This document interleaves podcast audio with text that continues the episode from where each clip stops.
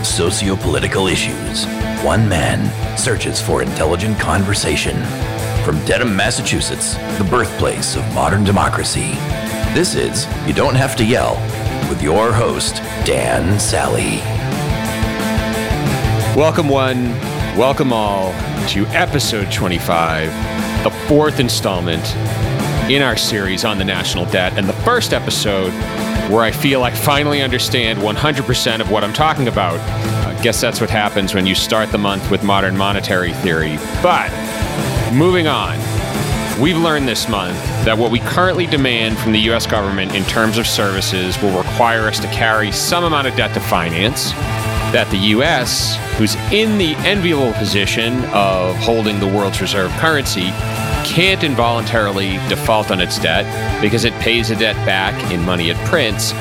And the powers such as Great Britain have actually done themselves harm by choosing austerity measures to pay down their debt rather than investing in the future. So, we just keep printing money and everything's fine, right?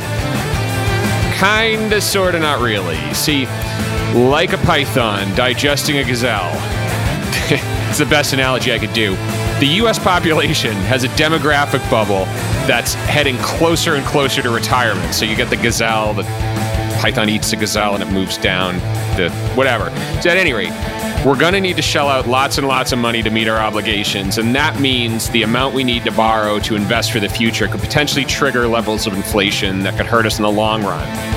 Tara Sinclair, Associate Professor of Economics and International Affairs at George Washington University, joins me to discuss this and also permits me to use her deep, deep understanding of economics to validate an analogy I had comparing the Fed to how I got free Chinese food at comedy clubs years back.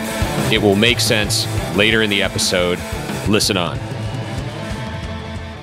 the the funny thing about about this the, the conversations I've been having so far this month have been, you know, I think if you look at the conventional view of debt, right, the mm-hmm. the view of like any anyone off the street, it's generally they, they view it sort of like household debt, right. where uh, where it's like more debt is bad, less debt is good. Therefore, the U.S. government or a government, a state, wants to carry little to no debt, right? Right. And and what I'm learning in these conversations I'm having is that it doesn't quite work that way because there is a certain it, it seems to me that you know at the points when the US federal government was at its lowest in terms of debt uh, they also provided uh, the least to the population mm-hmm. and and now as we've as we've started to grow or as our expectations of what we want out of the government have started to grow uh, so is our spending, and with that comes a certain amount of debt.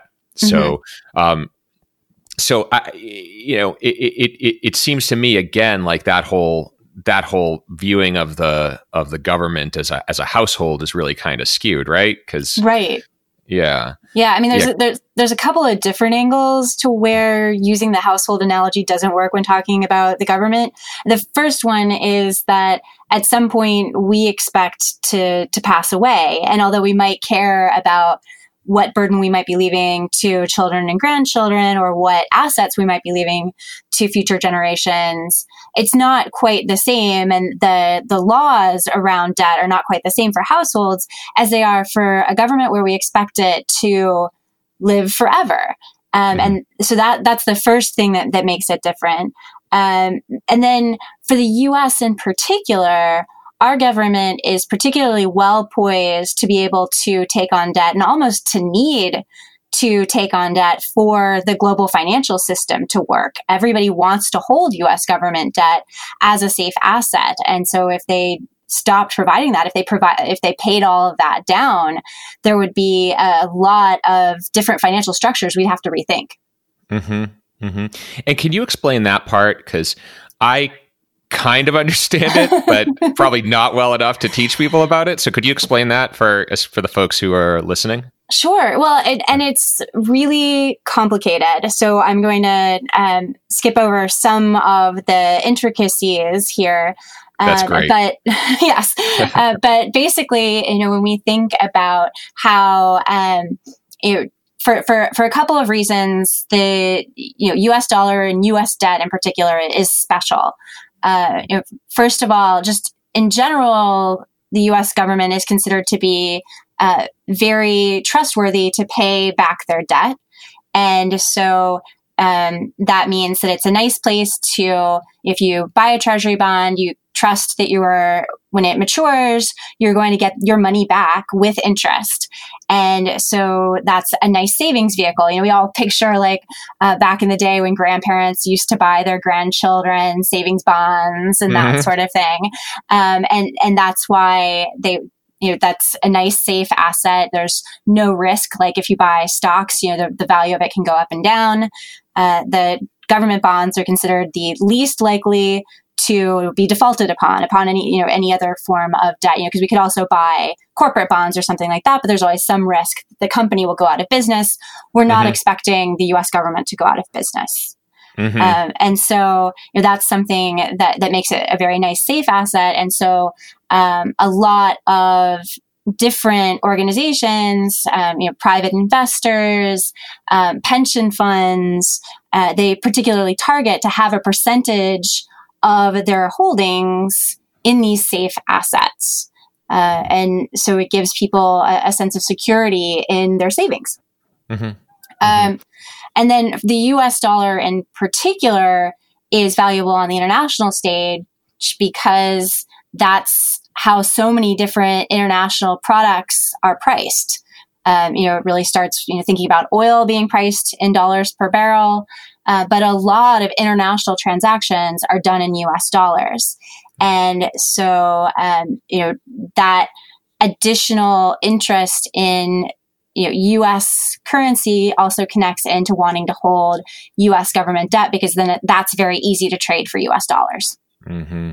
So, you know, for example, if I'm India, let's say, and I have my choice between keeping money in rupees or keeping money in dollars, because an asset like again like oil a commodity mm-hmm. like oil that i'd want to purchase is priced in dollars i'd rather have a, a, a, stash of dollars there so i can insulate myself from the exchange rate difference is that is exactly that right? exactly yeah and, and also i mean they they might want to be holding that if if their other alternative is to be holding uh, either Indian currency or Indian government debt, there might be mm-hmm. a greater concern of default on either one of those, either because you know some portion of the debt might not be paid back, or because uh, there might be more inflation on on the currency, which is also somewhat a form of you know it losing value, which is associated somewhat with a small form of default.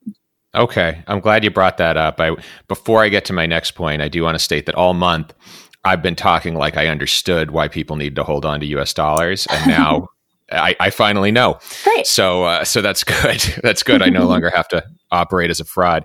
Um, then that you, you actually so so the the thing that I find really interesting though about what you just said is that when especially when we talk about modern examples of debt going wrong, mm-hmm. one big example that stands out is Greece, you know, right. which uh, which obviously they they were in a financial crisis based on their own debt, but the one thing mm. they or the one problem they had that we don't is that they're not the issuer of their own currency, so they don't have a lot of control over uh, over the the value of their debt effectively.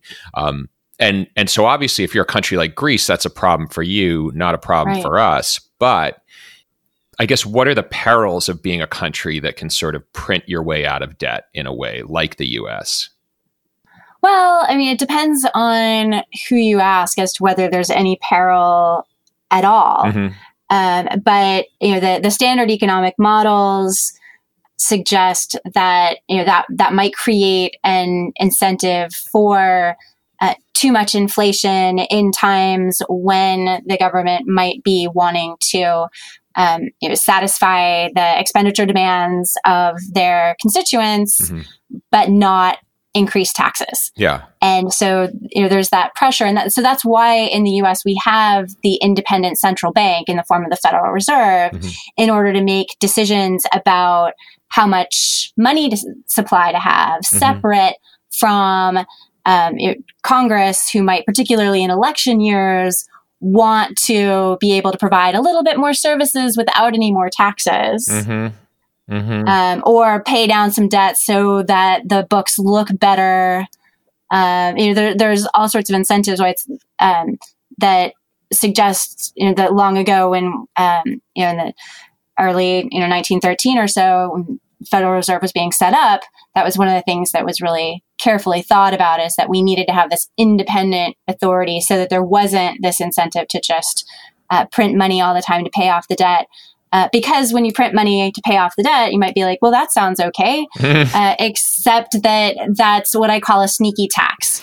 Because yeah. what ends up happening is it, it causes inflation eventually. Yeah. And um, then people's savings that they are holding in dollars, you know, everybody's checking accounts that don't pay interest and everything like that mm-hmm. lose value.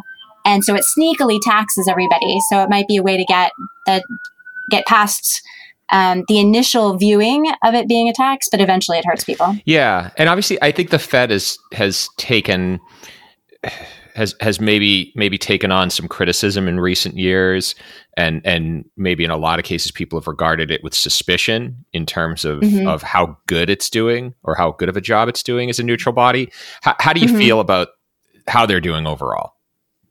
Well, what's interesting is that you know for the longest time, um, you know, we were really concerned to make sure that the Fed was sufficiently concerned about inflation and that really the, the worry was were they going to keep inflation low enough? Mm-hmm. Uh, but in recent years, they haven't been able to, to reach their target. They've actually been below their 2% inflation target. Mm-hmm. And so uh, you know, a lot of people are saying that they they're they're missing their mandate from below mm-hmm. now, um, and that there would be room you know, and and value um, to lots of people to have them you know, figure out a way to get an, a little bit more inflation in there, um, which probably you know comes from finding a way to get more money in, in circulation. So, so in a lot of ways, and and correct me if I'm thinking about this the wrong way,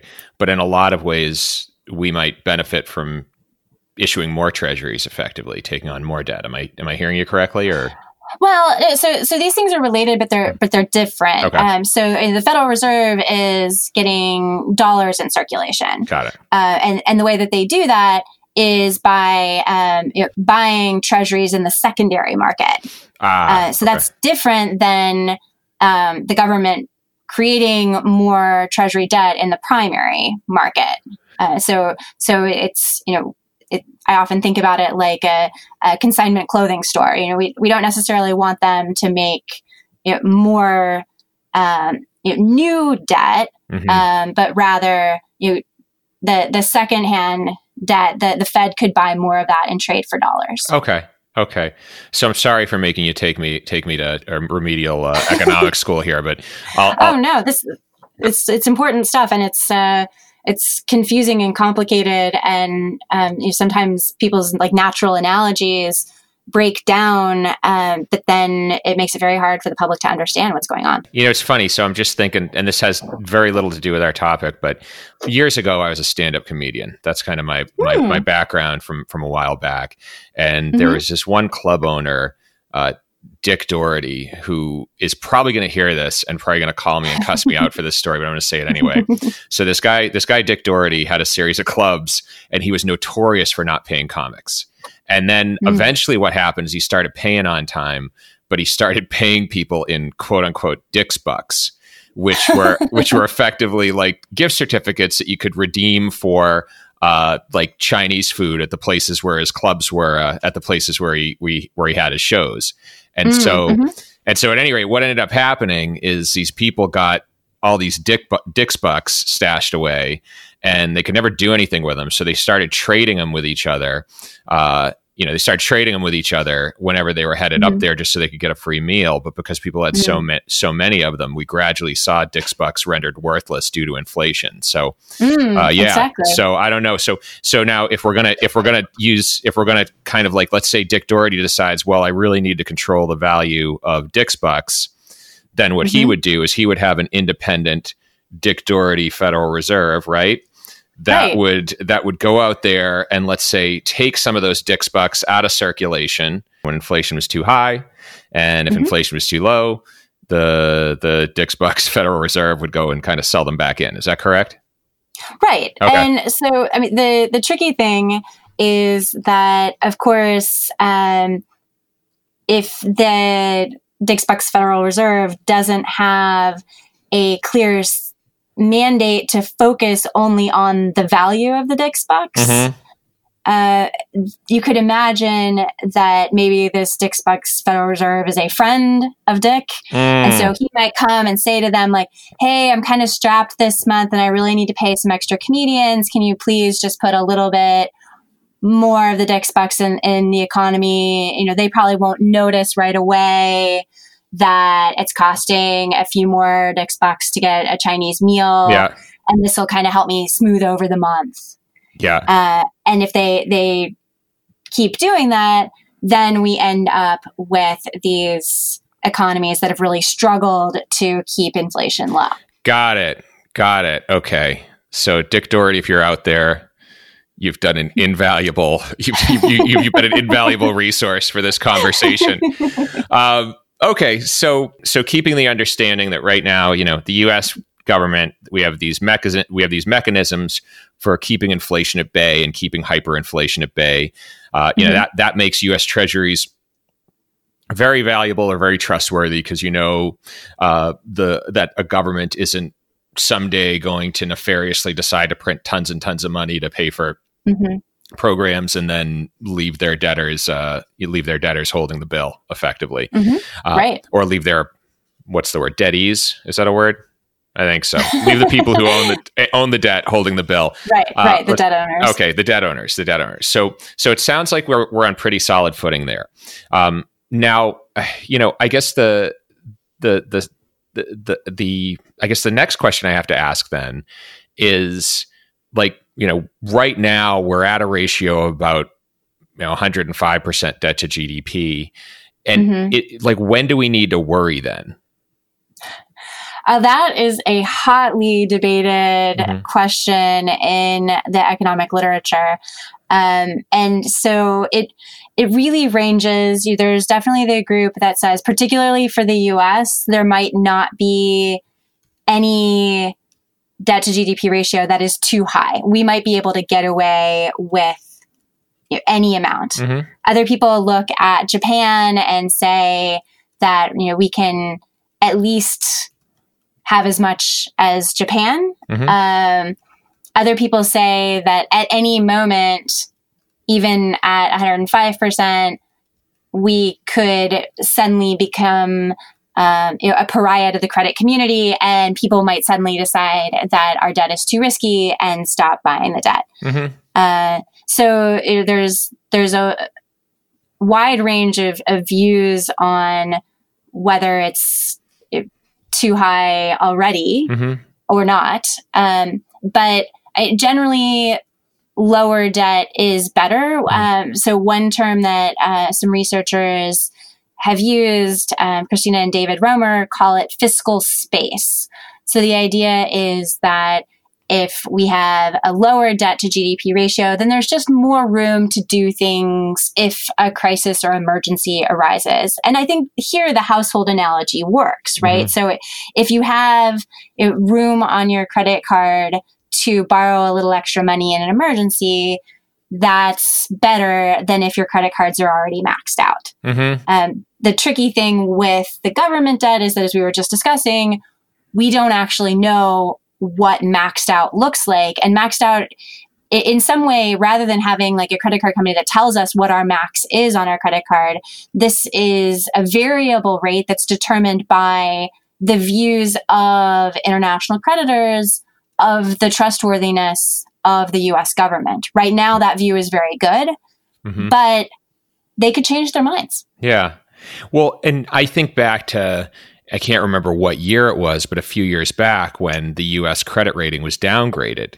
And mm-hmm. the reason for that wasn't because of the debt we were taking on, it was because we couldn't agree on whether we were going to pay it or not. And right. so it, it seems like when I look at you know all let's let's call it the fiscal threats to the United States, it seems like the mm-hmm. biggest one out there right now is political dysfunction. Am I right there or am I off base? Yeah, well, I think it's really interesting uh, when we think about the latest uh, potential risk for why we might not pay back the debt. It didn't have anything to do with any inability to pay on any of the debts that were coming due. It was on this artificial debt ceiling that had been set by Congress, where it's this crazy thing where they're the ones that are voting on the budget. Mm-hmm. And then they would say, oh, wait, we voted on this budget that's going to exceed our debt ceiling. So then the only thing we can do is either you know, shut down the government so that we're not having to make expenditures in that way and or potentially not pay back on some of our debt or not pay back on time. And that has always seemed pretty crazy because they could have just not voted on the budget package that they originally came up with. Mm-hmm. Uh, you know, it's it's kind of like you know if if you're the person who you know, tells yourself you know how much money you can spend in a week, and then you uh, overspend, and then say, well, you know, I just you know I borrowed from a friend and I'm not going to pay them back because I overspent. Yeah. Okay. and it, it, was it was their choice in the first place to decide how much to spend, and they could have avoided that whole problem by coming up with a budget that was feasible. Got it. Got it. Or maybe you book a comedian and then you end up blowing all the money at the horse track, so you issue out a new currency to pay them. That that kind of thing. I'm really yeah. I'm really uh, I'm really kind of opening up some old wounds here. So, yeah. uh, so uh, you know, uh, one thing I one thing that kind of popped into my head as as you know we were talking here too is like you know you mentioned that there's this argument that no debt to GDP ratio is too high, and people say we could have as much as Japan or we could have more, and mm-hmm. and also you know, one of the things you mentioned is that there's this net need for debt, or there's this need, mm-hmm. I should say, to carry U.S. dollars out there.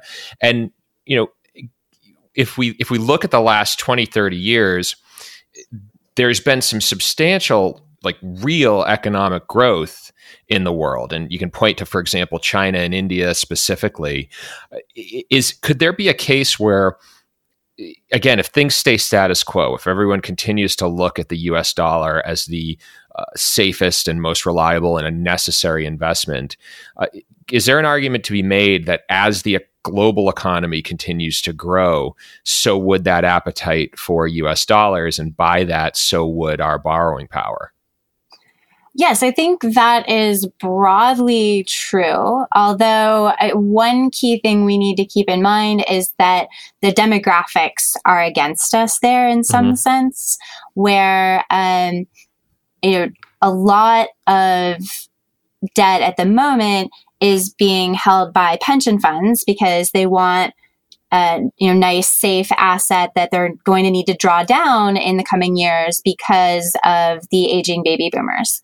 And as those aging baby boomers want to take their pensions, they're going to want to see these treasuries converted back into cash. Mm-hmm. And so that's going to be a pretty big demographic shift and if there isn't a new group of people that wants to buy those treasuries in the same magnitudes, then things could shift, uh, even if uh, there's still you know, broadly you know, the potential for, for increased global demand for, for U.S. debt. Because it's, it's just a question of is there as much global demand for debt? I mean, people have talked for a long time about uh, the savings glut, uh, where other countries are so keen to save and they want to save in safe assets, so they're putting more money in U.S. Treasuries mm-hmm. than we would normally have predicted. In fact, you know, oftentimes you know, we wonder why people don't put more money in slightly higher risk but higher return options. Mm-hmm.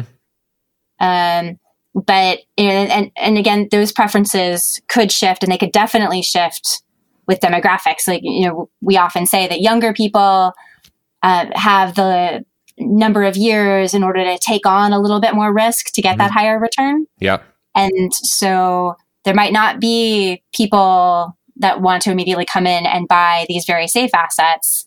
they might rather take their money and put it in the stock market. Yeah. Yeah. And, you know, it's, it's interesting to you bring up the pensions because, you know, as I was preparing for our, our conversation, you know, one of the things I did was I, I looked at just a number of countries with relatively high debt to GDP ratios. Mm-hmm. And I looked at the demographic data, and all of them uh, have this rising uh, population of people 65 and older, and mm-hmm. a and a decreasing population of people between the you know 15 to 64 age bracket from a percentage mm-hmm. standpoint. And I, I guess to what extent are these retirement costs sort of exacerbating the issue of of sovereign debt worldwide, but you know we can also focus on the U.S. as well there. Yeah, well, and this is a huge issue, and it has uh, it several contributing factors. So the, the big contributing factor, and this is really important to to talk about when we're talking about uh, growing U.S. debt, is that uh, we we really are looking at continued growth in US debt because of the aging baby boomers wanting to take their entitlements, namely Social Security, but even more so Medicare benefits. Um, we really don't have a plan for paying for all the people who are going to be demanding substantial expenditures from Medicare in the coming years. Mm-hmm. Um, you know, this has been something that the Congressional Budget Office has been warning about for a very long time. That uh, it's just a matter of time now until you know we kind of hit this point where you know, our, our debt's just going to keep galloping along because we have no other plan for how to pay for Medicare. Um, and so that's that's one contributing factor is the expenditure side, and so that's pushing up um, those those costs to the government. And then on the other side, you can imagine that this older group of people they go, they vote, and they vote for low taxes. Mm-hmm. Um, so you know you can uh, imagine easily that the idea of rolling over the responsibility of paying for some of these mm-hmm. entitlements onto future generations sounds very appealing mm-hmm. to people who aren't expecting to be here in yeah. future generations. So just just to make sure I understand you correctly, a potential scenario is people 65 and older could potentially vote for candidates who want to cut taxes. Is that right? Oh, absolutely. Yeah. And that could have potentially happened two years ago too. I'm, I'm imagining. Is that fair, or am I am I off base? I so I haven't looked I, I don't want to totally into the voting. Yeah, no, but I mean, but that's yeah. that's you know, in theory, that's a thing that sounds very plausible and sounds like a political challenge to being able to get debt under control. Yeah, yeah. I mean, we we have. It's funny. We have the the the same thing going on for example in my in my town to take a microcosm of it mm, where mm-hmm. you have and i'm i live just outside of boston uh, and you know, property prices now are fairly high and mm. so with that the property taxes keep going up and mm-hmm. we have this situation where property values keep rising because a lot of the people like my parents who raised their kids, uh, you know, who who still live in the house they raised their kids in, they don't want to move, and so the inventory is low. But then mm-hmm. their their taxes go up, and so there's a there's definitely a lot of a considerable amount of uh, of griping on their side about the way the taxes keep going up, uh, mm-hmm. and and you know, of course, they don't necessarily have to worry so much about the future, or they're not necessarily right. as concerned with that, and right. and so I guess you know I don't want to pit old against young here, um, but do you know are there ways are you know are there ways to maybe satisfy both ends? So are there ways to uh, you know honor the promises that are that were made to uh, the folks who are entering retirement, and at the same time, not necessarily uh, not at the expense of the future. Right. Well, so the big thing that a lot of politicians are banking on is that we'll have a burst of productivity in the economy. So, big technological advances that make it possible for us to produce a lot more stuff with a lot less effort. Mm-hmm.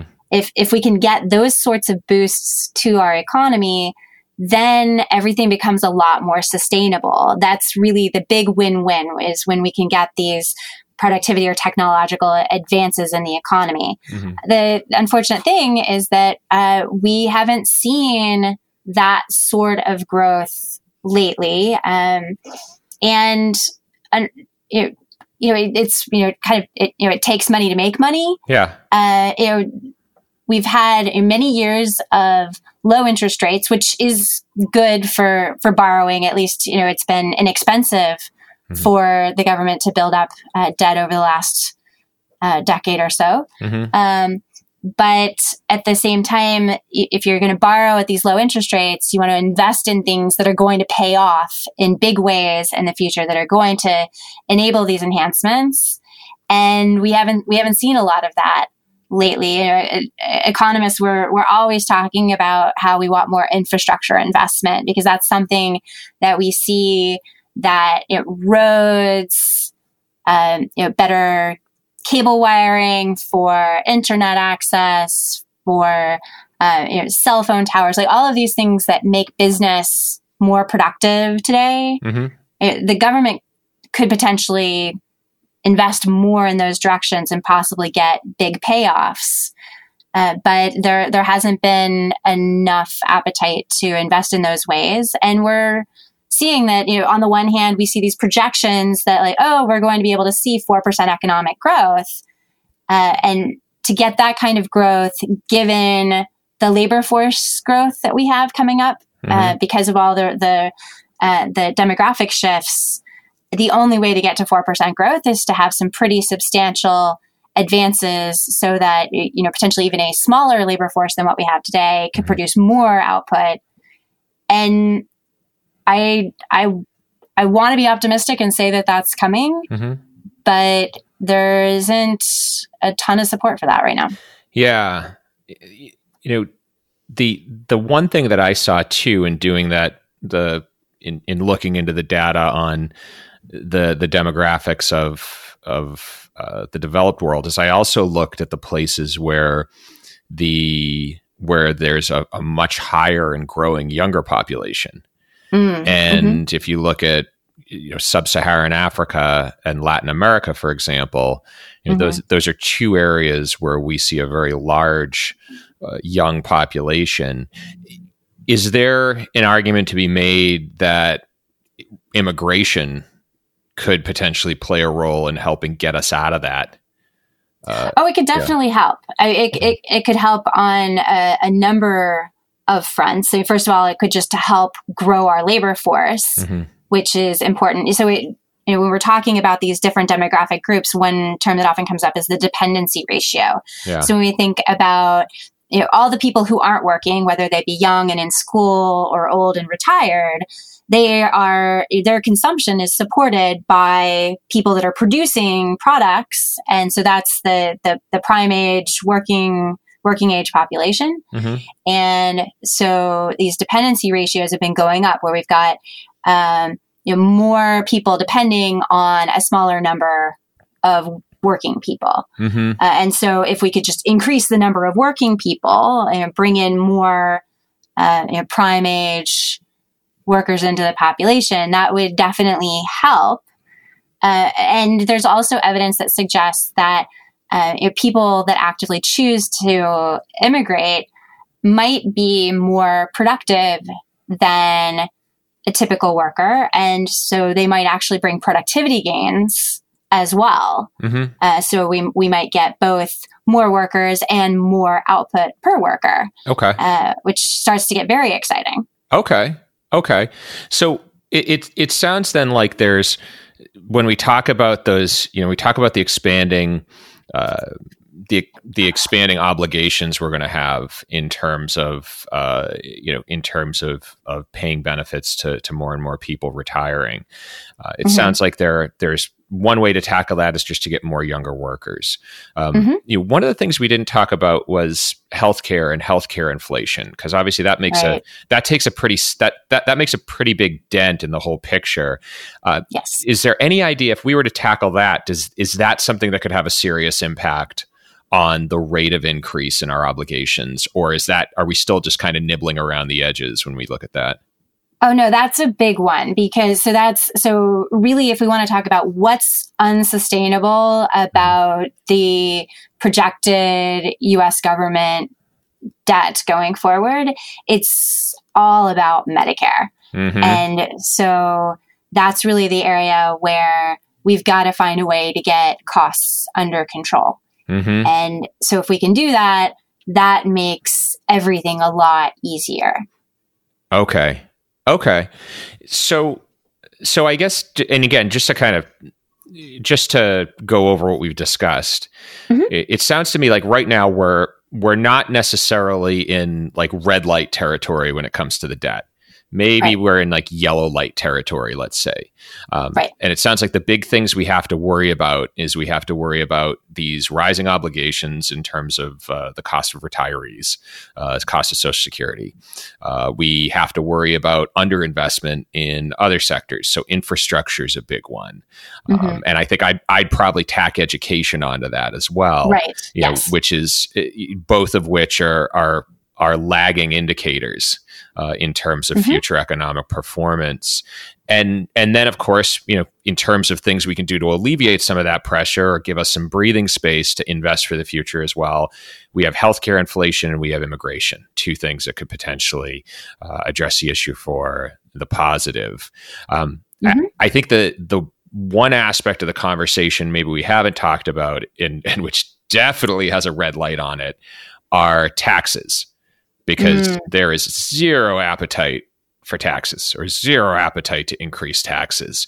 And is there a you know it, if we if we have these two uh, you know obviously we have healthcare inflation and immigration those 2 mm-hmm. in and mm-hmm. of themselves probably won't solve the problem is that fair right okay that's fair so then we're still going to need to either cut budgets raise taxes or both and based on our current budget, based on where we are today, is there one of the two that's better, or is there kind of like a magic ratio of taxes to budget cuts we should be looking for?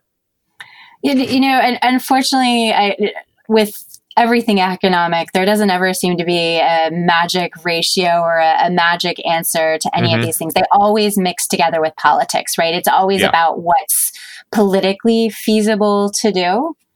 Uh, so you might think about it, it, at this point, just stabilizing the debt so that just any new expenditure is paid for by taxes that would perhaps be the economic magic mm-hmm. ratio, mm-hmm. Uh, but that's not something that's necessarily politically feasible. So here, it, it really does depend on the political choices of what expenditures the voters want, mm-hmm. and somehow figuring out how to get some combination of taxes and debt that's that's feasible as well to pay for it and to tie those two things together in a way that uh, gets people elected. Yeah. And, and it's a political mess. Oh yeah. Oh it is a mess. I think that the yes. good news here and i try to keep things as as neutral and as bipartisan as i can i think mm. the one thing we can all agree on is it's a total mess I think that's yeah. that that is without a doubt. Um, yes. I would say another thing we can probably all agree on, and I'm going to pontificate a bit here, Tara. So please okay. forgive me. Is that if you want something, you need to pay for it, whether it's a flat screen TV or a Snickers bar or a functioning interstate highway system mm. or a plane that can fly from here to Korea in four hours. You need those all cost money. And so mm-hmm. maybe and again, I'm not I'm not running for office, but what I would say is that I think every American can understand that if you really, really want something, you should probably get comfortable with the idea of paying for it in some way. And maybe a tax mm-hmm. is the way we do that. And it's just how that's distributed. I'm off my soapbox now.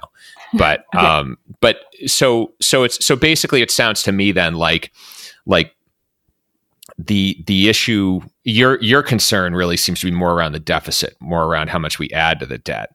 And, right. And, yeah, and it's and it, it it sounds to me like the things we need to do to really address that aren't politically palatable. So the the the likelihood of those getting done is going to be is, is relatively low. Right. And actually, let me emphasize something here because so I am much more like stabilizing the debt. I think even if it's stabilizing it at 105% of GDP or so mm-hmm.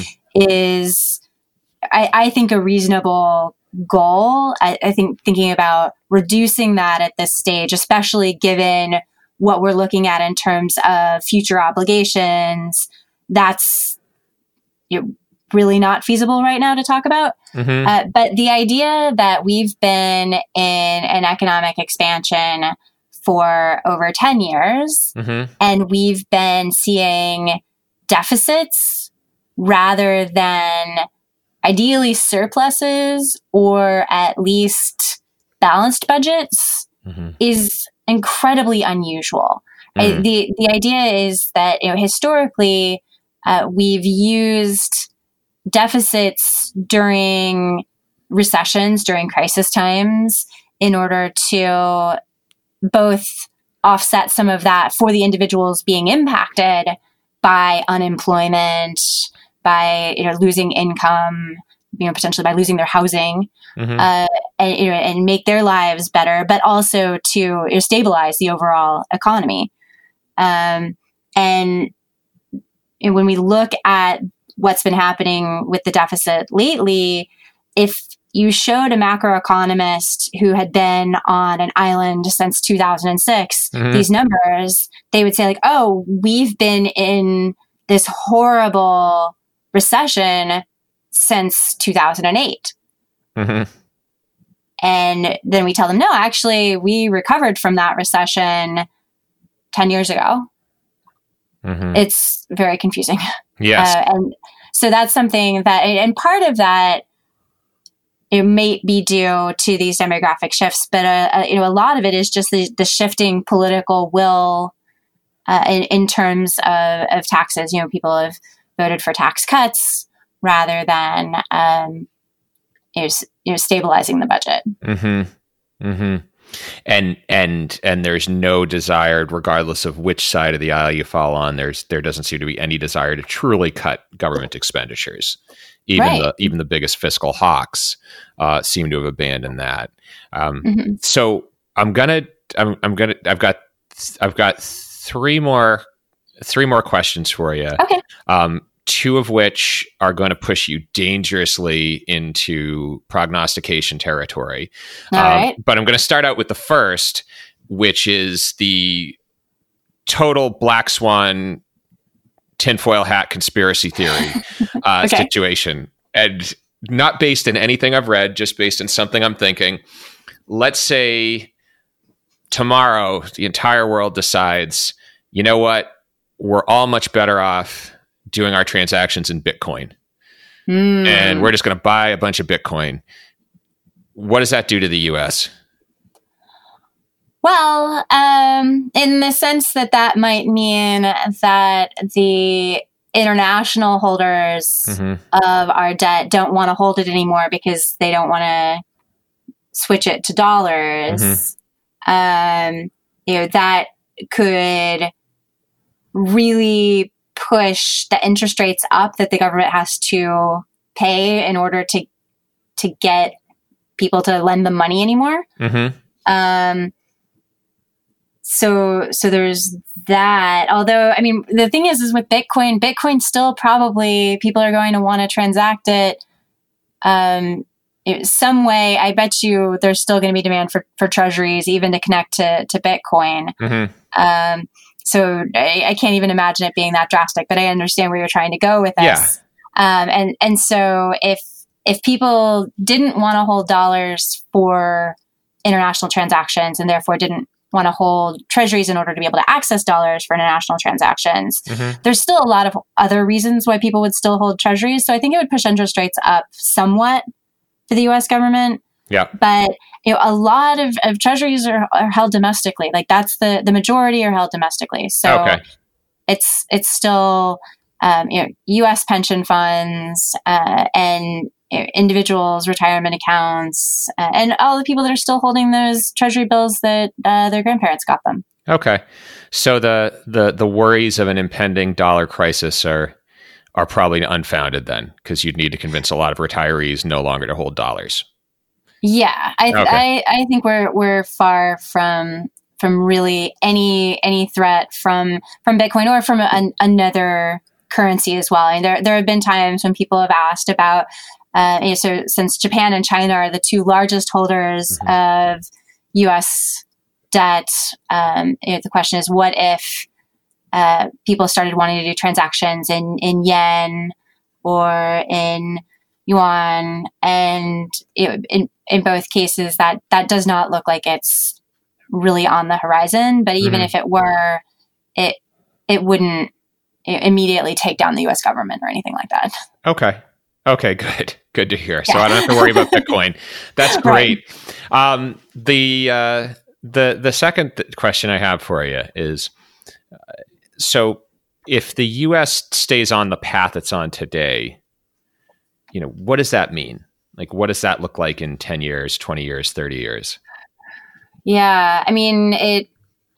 We look like Japan, is what mm-hmm. happens to to our debt, um, and that might not be that bad. Um, I mean, people seem to still be doing fine in Japan. Mm-hmm. Um, so, I mean, and that it doesn't buy us their awesome train system, though, unfortunately.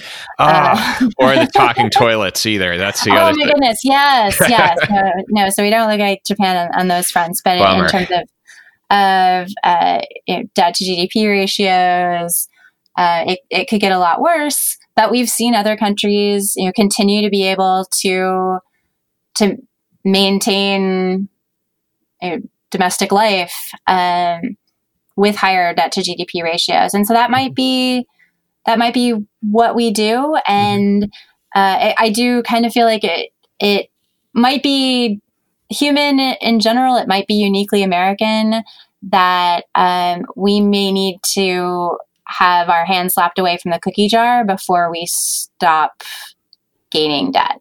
Sure. Right. So you so you think that the that the the most likely uh, the most likely impetus for change is going to be something uh, is going to be something drastic then, or going to be something at right. least noticeable. Is that right? Exactly. Exactly. I mean, I think it's going to be when um, we actually see interest rates rise. Mm-hmm. Uh, and and that's and that's something we haven't really emphasized too much lately in, in today's conversation is that um, it, right now, um, the government isn't having to pay too much uh, in terms of interest on the debt. Mm-hmm. Um, but now that they've got this larger amount of debt outstanding, when they roll it over, if they have to roll it over and pay a higher interest rate, that's going to really bite and you know bite into the budget that they're currently spending on other things. So even if they maintain the same debt to GDP ratio, if interest rates go up, then a larger proportion of the federal budget is going to go towards interest payments as compared to things that Americans actually value and enjoy mm-hmm. from government expenditure and that's that's going to hurt. Okay. Okay. And that may, that brings me to the second question or the third sh- that, that that brings me to the third question which is you know maybe what is the what does the worst case scenario look like? Like what should we really be worried about here? Well, I mean, I, I, think what we really worry about is um, you know, a, a, case where um, you know, the the budget doesn't get under control, and there is a big spike in interest rates, mm-hmm. and when we find ourselves in a position where um, to to even just roll over the debt and definitely to take on any more debt means cutting critical you know, expenditures by the government, whether that be, you know, de- depending on your, your political preferences, whether that be social safety net issues or defense or entitlements, um, you know, and you know, depending on what party's in power at that particular time, they're probably going to make decisions that suit their party. And we don't know which party that is going to be. And so that's that's scary i think for for everyone because i think different people have different pet things that they definitely don't want to be cut mm-hmm. um, and they're all potentially at risk yeah well you know per usual an hour is not enough time to to to go as deep into this as we'd like. But right. Um, I, yeah, I mean, I think it gives gives me a lot to think about. I think it, it'll give the gives the folks who are hearing this a lot to think about, and um, and I'm also just grateful that I got to bring up Dick's bucks in a, in a in an academic in, in, a pseudo academic setting. So that was that was the real victory. Yeah, um, no. And now that I've learned about Dick's bucks, I mean that could take on a whole new life of its own in my lectures. You listen. I'm I'm happy to give you a lesson in uh, in in the inflation in Dick Doherty's comedy club as a uh, as a case study in it. Now we're in the final stretch of Debt Month, and the feeling that I've got a grand piano resting on my chest is starting to wane just a little bit for two reasons. Number one, from my conversation with Tara, addressing healthcare costs seems to be a way we can also address the impending fiscal time bomb that is the baby boomers' golden years. It might be a tough sell, as when you have the highest per capita health spending in the developed world by thousands of dollars and a decreasing life expectancy, what's not to love? But it's a conversation we need to have. Second, immigration. We're back here, right back where we started. With the bulk of the world's young people living in Latin America and sub Saharan Africa, and many of them, oddly enough, still wanting to come here, we can offset the number of people leaving the workforce by adding younger new arrivals. Neither of the above is easy, neither of the above is without controversy, but neither are any of the alternatives we have. Now, one thing we didn't talk about are taxes, and we're going to be tackling that later in the year. But for now, we're going to have to imagine that the political will doesn't exist to raise taxes. Very difficult challenge. I'm pretty sure you guys can pull it off. Now, next week, we've got the Data Monkey here to wrap it all up, so I hope you'll join me. Per usual, Music by Quellertac. You Don't Have to Yell is produced by the big Gino, Jason Putney, delivering his country fried goodness to me and you every week. Thank you for joining me. Until the next, this is Dan Sally, signing off.